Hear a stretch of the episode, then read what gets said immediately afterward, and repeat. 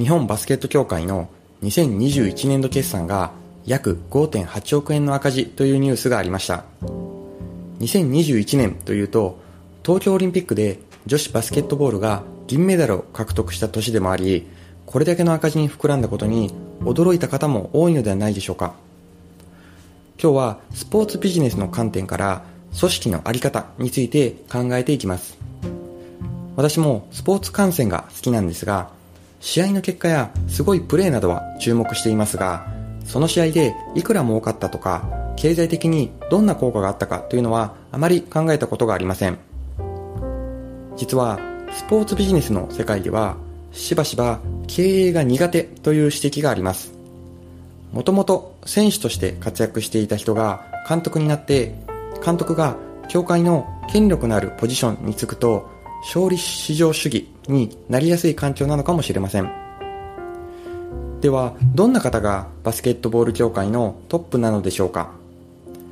チェアマンのプロフィールを見ると2020年から現職についている方で企業の経験とバスケットボールチームを率いた経験豊富な方でした。2021年度決算の直前に就任された方なので念のためその前のチェアマンの方も確認をすると銀行出身でスポーツリーグの運営をしていたこともある、まあ、こちらも経験豊富な方でした。経営とスポーツビジネスの経験が豊富なトップが率いていたというそんな印象があります。次にそもそも赤字体質だったのかというのを知るために決算書を確認しますと19年度から3年続けて赤字が続いているということが分かりました。ただ赤字が続く前の18年度は4億円の黒字。19年度は1500万円の黒字あ赤字というふうになっていて21年度の6億円の赤字というのが頭一つ抜きに出ていることが分かります。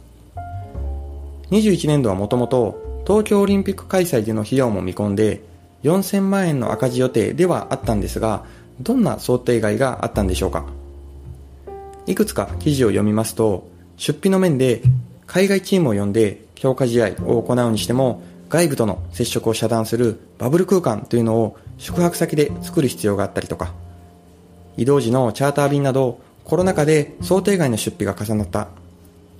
あとは海外から帰国後の代表選手の隔離期間というのが国内リーグに与える影響などを考慮して当初予定がなかった男女のワールドカップこの予選を日本で実施した。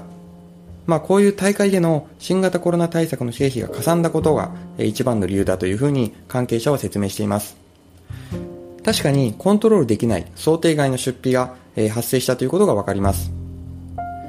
ただ本当に想定外で済まして良いのかというのは疑問が残ります。特に私個人的に気になったのは組織文化とそれに紐づいた意思決定プロセスです。スポーツ界は昔から目の前の勝利にばかり目がいってしまって現場の意見が強くなりすぎてしまうことでビジネスとして成り立たせる力が弱いというふうな指摘がされてきました。本当にどうあがいても発生する想定外の出費であれば仕方がないと思うんですが今回銀メダルという素晴らしい結果の裏に過度な出費がなかったのかについてはぜひ振り返っていただきたいと思います。そして仮に過度な出費があった場合その意思決定プロセスもセットで追求していただきたいです。勝利のためという言葉にとらわれて、会場費や設備など、いろんな場面で無駄な出費をしていないかというのは精査する必要があります。勝利にこだわるというのはもちろん大切ですが、過度にとらわれてしまって全体最適な目線を忘れないようにしたいです。現場がパワーを持ちやすい構造であれば、なおさら現場で力を持つ人間は自らを顧みる必要があります。